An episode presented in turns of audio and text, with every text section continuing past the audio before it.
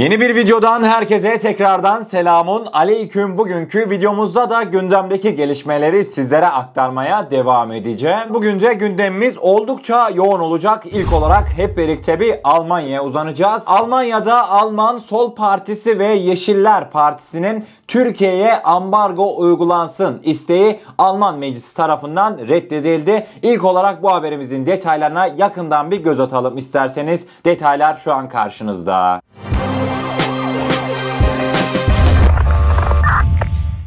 Alman Federal Meclisi'nde gece geç saatlerde gündeme alınan Sol Parti ve Yeşiller Partisi'nin Türkiye'ye silah ambargosu önergesi Hristiyan Birlik Partileri, Sosyal Demokrat Parti'nin ve Hür Demokrat Parti'nin oylarıyla reddedildi. Hristiyan Demokrat Parti Milletvekili Klarus Peter önerge hakkında yaptığı konuşmada Sol Parti ile Yeşillerin önergesini göstermelik olarak nitelendirdi. Klaus Peter, Yeşiller Partisi eş başkanı Robert Habeck'in NATO üyesi üyesi olmayan Ukrayna'ya silah ve mühimmat verilmesini beyan ettiği hatırlatarak Yeşillerin NATO üyesi Türkiye hakkında verdiği önergeyle samimiyetten uzak bir tutum izlediğini savundu. Yaşanan bu gelişme sonrasında ise Yunan medyasında Merkel Erdoğan'ı korumakla halen görevli diye haberler çıktı. Alman meclisinde ilk önerge verildiğinde işte Türkiye'ye ambargo uygulansın denildiğinde açıkçası benim aklıma hani acaba bu vekiller Yunanistan yanlısı da da hadi Doğu Akdeniz'deki yapmış olduğumuz eylemlerden dolayı aslında ne varsa Doğu Akdeniz'de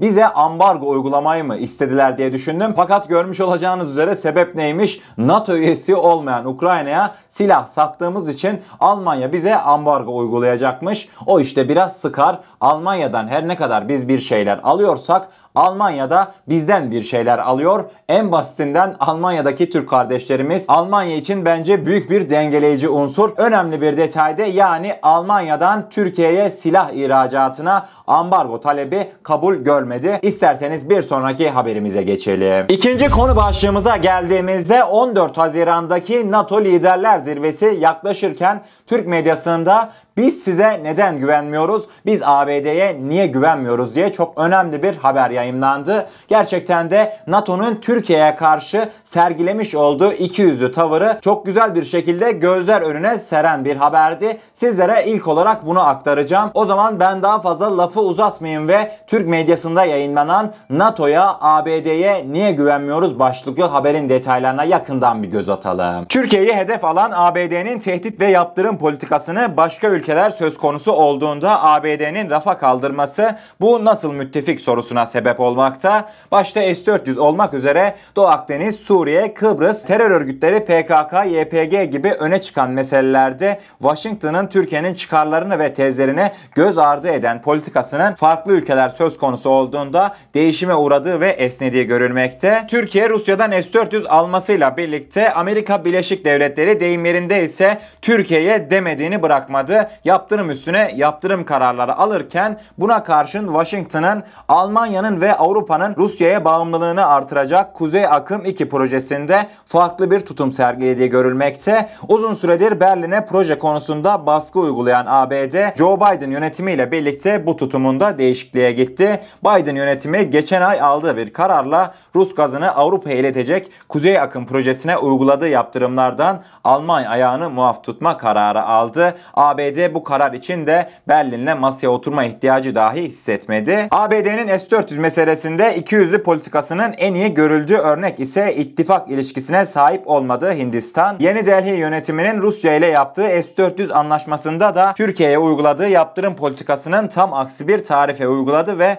Hindistan'a yakın zamanda 2,5 milyar dolarlık silah satışına onay verdi. Yine Biden yönetimi Hindistan'la ilişkileri tehlikeye atmamak adına bu ülkeye S-400 alımında muafiyet sağlamanın yollarını aradığı da bilinmekte. Son olarak ise eski ABD Başkanı Donald Trump döneminde İran ile 2015 yılında imzalanan nükleer anlaşmadan çekilen Washington, Joe Biden'ın görevi devralmasıyla masaya tekrar oturdu. ABD'de yeni yönetimin düşman olarak konumlandırdığı İran rejimi ile haftalardır Avusturya'nın başkenti Viyana'da nükleer anlaşma ilişkin müzakereler yürüttüğü bilinmekte. Yine nükleer anlaşmayla belirlenen sınırlamaları aştığı açıklamasına rağmen ABD ABD'nin Tahran'a uyguladığı bazı yaptırımları adım adım kaldırmaya başladığı da görülmekte. Vay be adamlar düşmanı olan İran'la bile masaya oturuyor. Hemen akabinde Türkiye ile aynı standartlarda bulunan bir olay hakkında Hindistan'la bir görüş birliğine varıyor ve yaşanılan gelişmeleri haberde de görmüş olacağınız üzere görmezden gelebiliyor. Hemen akabinde de Avrupa'ya bas bas bağıran ABD Kuzey Akım projesi hakkında Almanya'ya hiçbir şey diyemiyor. Yani değerli dostlar buradan hangi sonucu çıkartabiliriz? Şunu diyebilirim ki Amerika Birleşik Devletleri'nin yeni başkanı özellikle göreve başladıktan sonra Türkiye'nin asıl hedefte olan ülke olduğunu, asıl hedefte Türkiye'nin olduğunu artık hepimiz görmüş olduk. Bunu ben demiyorum yaşanılan gelişmeler bunu göstermekte. Yani İran'la dahi masaya oturuyorsun. Geliyorsun Hindistan'ın S-400'lerini görmezden geliyorsun. Akabinde de Almanya muhabbeti gerçekten gerçekten hedefte Türkiye'nin olduğu aşikar bir şekilde ortada. Allah milletimizin ve ordumuzun yardımcısı olsun. Yine görünen o ki değerli dostlar bize bizden başka kimsenin yardımı dokunmayacak gibi. İsterseniz bir sonraki konu başlığımıza geçelim. Rus medyası yatıyor Türk siyaları, Rus medyası kalkıyor yine Türk siyaları. Rus medyasının gündeminde kısacası Türk siyaları bulunmakta. Üçüncü konu başlığımıza geldiğimizde de videomuzun başlığından göreceğiniz üzere değerli dostlar çok önemli bir konuyu ele alacağız. Rus medyası son yapmış olduğu haberinde Türk siyalarının başka ülkelere satışına değindi ve Türk siyaları diğer ülkelere tek başına satıldığında Rusya büyük bir tehdit oluşturmaz. Çünkü Türkler onu bir birliktelik içinde onu Koral'la birlikte kullandığından ötürü büyük bir tehlike oluşturdu şu zamana kadar diye haberlerine devam ettiler. İsterseniz bu önemli haberimizin detaylarına yakından bir göz atalım. Değerli dostlar metni aynen Rus medyasında olduğu şekliyle sizlere sizlere aktaracağım. Haberimizin başlığı Rus savaş ultimatomu Bayraktar'ı kolayca devireceğiz oldu. Haberin devamında ise Ruslar Türk insansız hava araçlarının tek başına önemli bir tehdit oluşturmadığını söylüyor denildi. Karadeniz bölgesi ülkeleri aktif olarak kendilerini donatmaya başladılar ve Bayraktar TB2'nin Rusya'ya karşı başarılı olma olasılığını düşünüyorlar diye devam ettiler.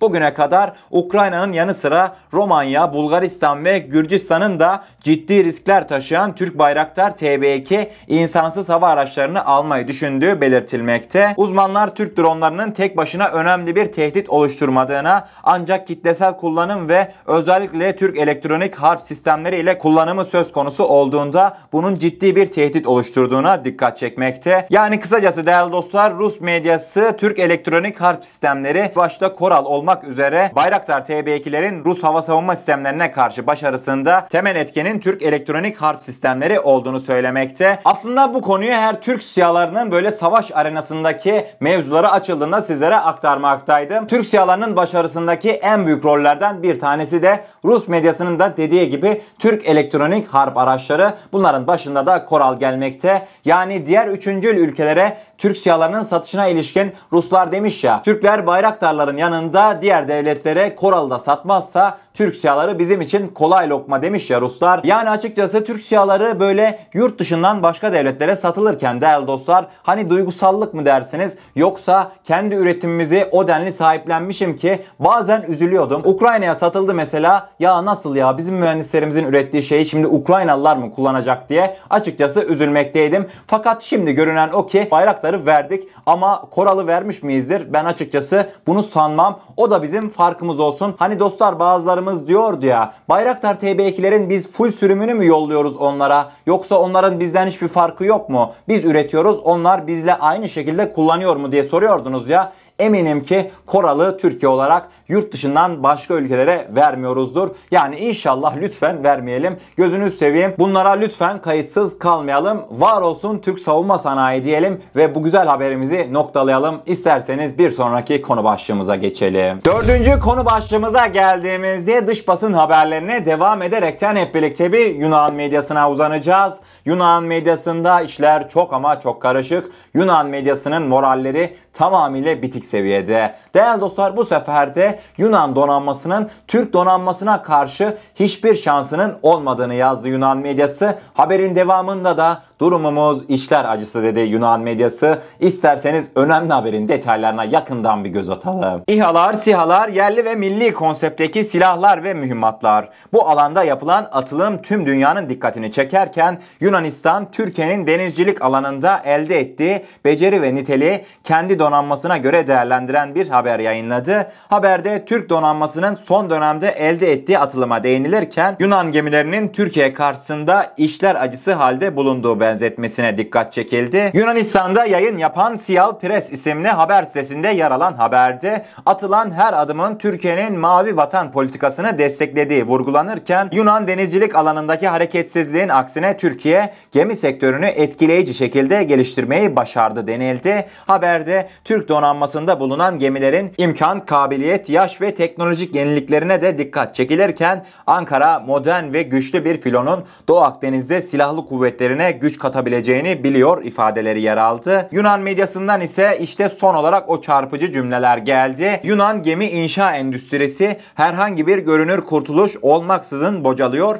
Gerilemeye ve yok olmaya yol açan 10 yılların saçmalıklarıyla içinde yer aldığımız bu tablo gerçekten işler acısı bir durum deniliyor. Kısacası Yunan medyası Akdeniz'de de Türkiye'nin donanma açısından büyük bir üstünlüğe sahip olduğunu kendi haberlerinde apaçık bir şekilde dile getiriyor. Artık Yunan medyasından bu tür haberleri sizlere aktarmaya o denli alıştım ki bir gün olacak da Yunanların ha yine Türkiye bizden önde, yine Türkiye bizden ileride haberimi. Boş ver bunu artık yayınlamayayım. Nasılsa herkes alıştı diye bu haberleri yeri gelince ileride sizlere aktarmayacağım diye de düşünüyorum. Yani kısacası değerli dostlar ne yapalım alıştık yani. Yunanlardan iyiymişiz, iyiyiz de kendileri de bunu diyor zaten. Artık gelişen Türk savunma sanayisi karşısında Yunanlarda yarışamayacağının Türkiye karşısında artık Yunanistan tek başına söz alamıyor. Eskiden olsa belki düşünürdü fakat son dönemde Yunanistan Türkiye'ye karşı tek başına bir fikir dahi almıyor.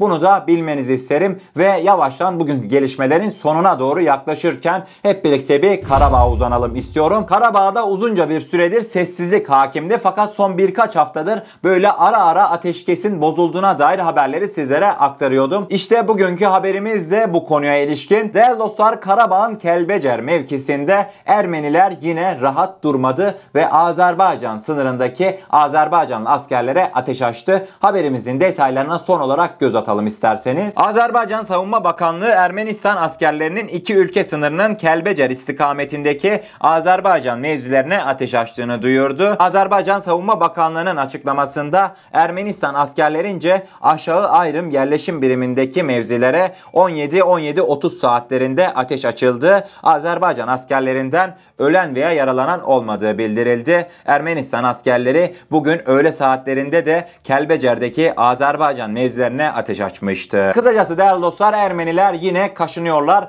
Bundan yaklaşık bir sene önce de hatırlarsınız kaşınmışlardı. Azerbaycan'daki sivil yerleşim yerlerine bombalar, füzeler fırlatmışlardı. Sonra karşılığında bedelini Karabağ olarak ödemişlerdi. Peki ya Ermenilerin ödemesi gereken bedel bitti mi? Hayır bitmedi. Karabağ'da daha alınacak o kadar çok toprağımız var ki inanın gün sayıyoruz. Gerçekten önemli bir gelişmeydi. Özellikle sınır hattındaki Azerbaycanlı kardeşlerimize seslenmek istiyorum. Bunların ne yapacağı hiç belli olmaz. Ne olur siz her an teyakkuzlu olun. Çünkü karşınızda bir devletten daha çok milis örgüt gibi davranan bir topluluk bulunmakta. Karabağ'da yaşanan gelişmeleri de sizlere aktardığıma göre bugünkü haberlerimi sizlere aktarmış oluyorum. Umarım doğru bir şekilde anlatabilmişimdir. Eğer kanalımıza ilk defa gelmekteyseniz kanalımıza abone olarak bizlere destek olabilirsiniz. Videomuzu da gerçekten beğenmişseniz, beğenirseniz çok mutlu oluruz diyorum ve kendinize çok iyi bakın. Allah'a emanet olun. Her şey istediğiniz gibi olsun sağlıcakla.